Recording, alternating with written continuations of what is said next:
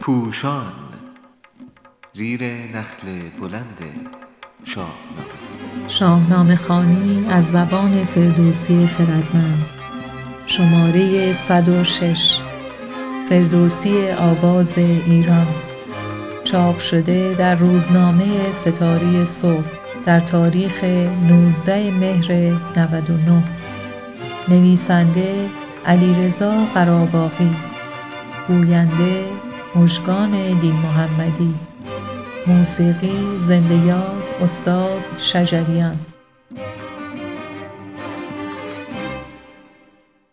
محمدرضا شجریان استاد آواز ایران که نامش به دلیل اجراهای متعدد از مرغ سحر با این تصنیف در یادها ابدی شد روز پنجشنبه 17 مهر 1399 درگذشت و شعله دیگری از پیکره استادان آواز موسیقی ایران خاموش شد.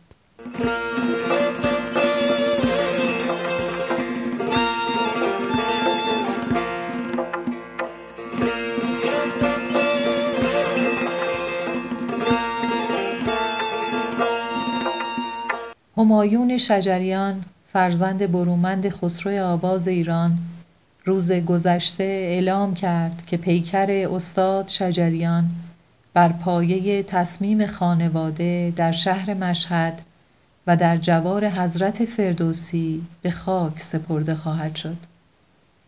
زنده یاد شجریان پیشتر گفته بود فردوسی زبان ما را نجات داده و حق بزرگی بر گردن ما فارسی زبانان دارد. و من سالهای سال و بارها به سراغ فردوسی رفتم. ولی دیدم نمی‌توانم آنگونه که بایست فردوسی را با آواز به مردم بشناسانم. شجریان در این ارتباط تأکید کرده بود که همایون خیلی جرأت کرده که سراغ این کار رفته و خوشبختانه نتیجه کارشان خیلی خوب بوده و امیدوارم شنونده های ما بتوانند با این کارها که بر پایه شاهنامه ارائه می شود ارتباط برقرار کنند و من به جوانان تبریک می گویم که اینقدر شهامت دارند و به سراغ کارهای تازه می روند.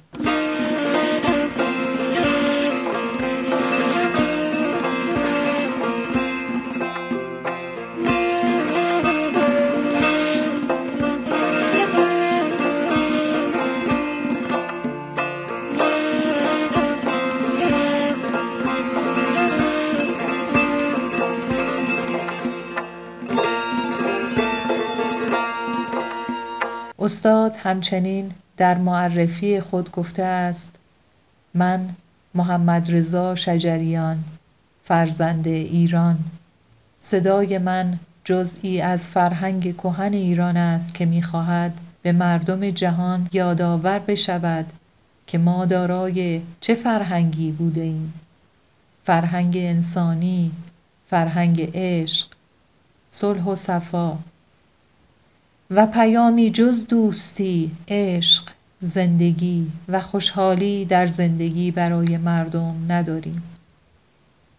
به راستی همچنان که فردوسی زبان فارسی را در جایگاه والای آن برای همیشه پایدار کرد استاد زنده یاد نیز که در کنار خردمند توس می آرامد چنین نقش زندگی بخشی را در موسیقی و آواز ایران دارد. و همچنان که استاد بزرگوار دکتر شفیع کتکنی گفته است جایگاه استاد شجریان در موسیقی آوازی ایران مانند جایگاهی است که حافظ در شعر فارسی دارد.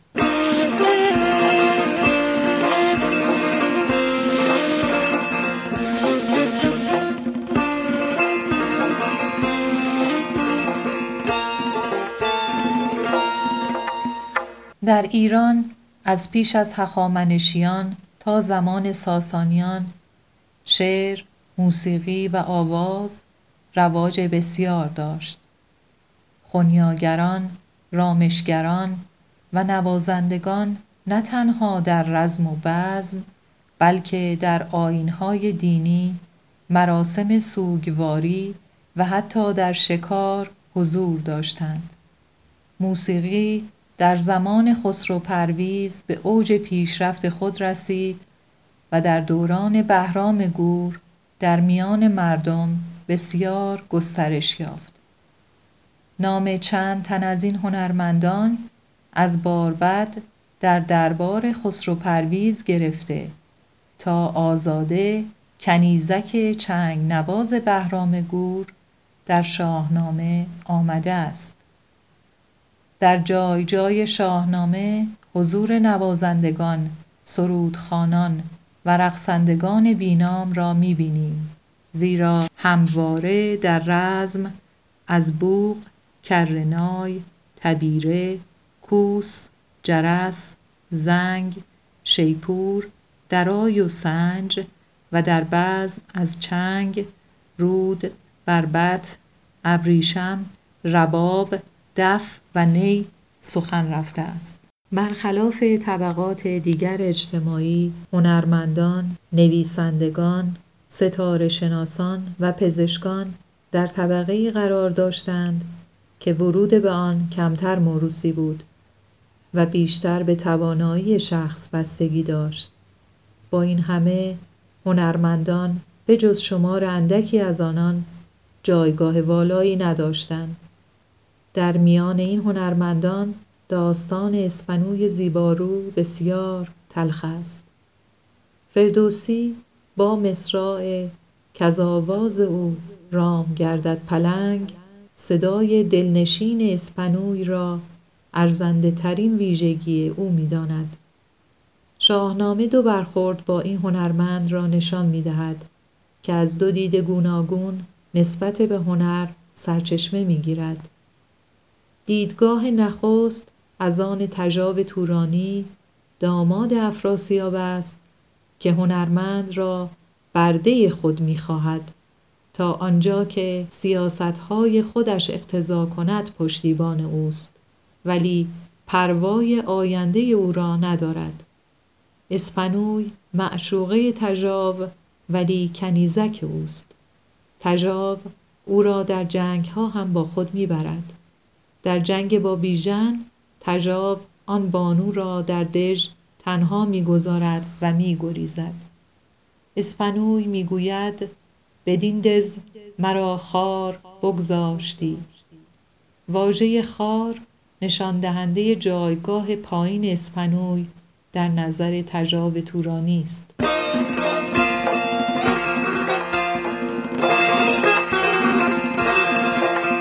در برابر این بیتوجهی تورانیان به امنیت و زندگی هنرمندان دیدگاه دیگری هم وجود دارد که به کیخسرو شاه سپند ایران تعلق دارد. در دیدگاه فردوسی خردگرا اسپنوی نماد هنر است و برخورد کیخسرو با او الگوی رفتار با هنرمندان به ویژه در بحران هاست. کیخسرو به کسی پاداش خواهد داد که اسپنوی را زنده از میدان جنگ بیرون بیاورد.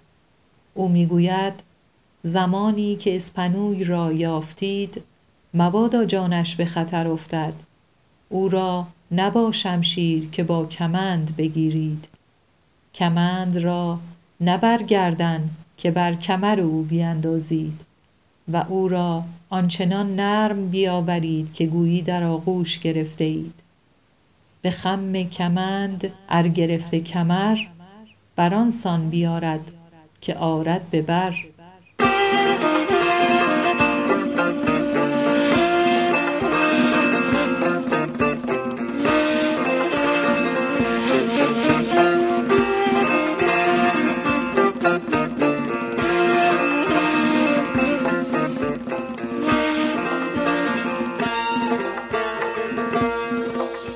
جایگاه فردوسی آواز ایران را نیز شاهنامه پژوه و استاد بزرگوار دکتر کزازی می‌شناسد که خونیا در سوگ را در غم استاد شجریان سروده است.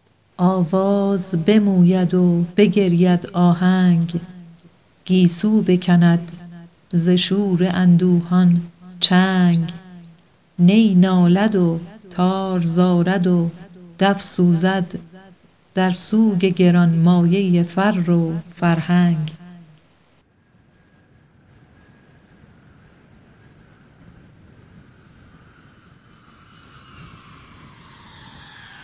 برخیز تا یکسونه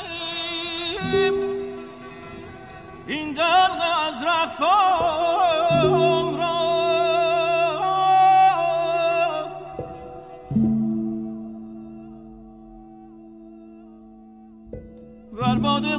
غلاشیده این شرکت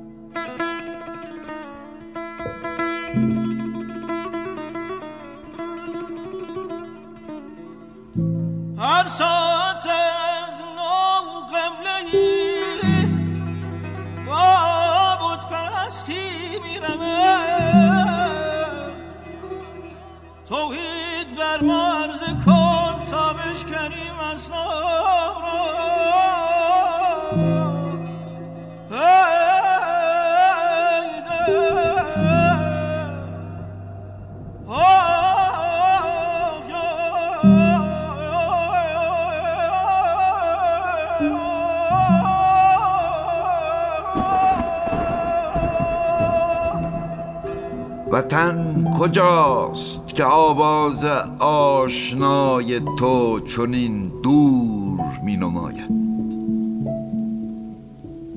امید کجاست تا خود جهان به قرار بازاید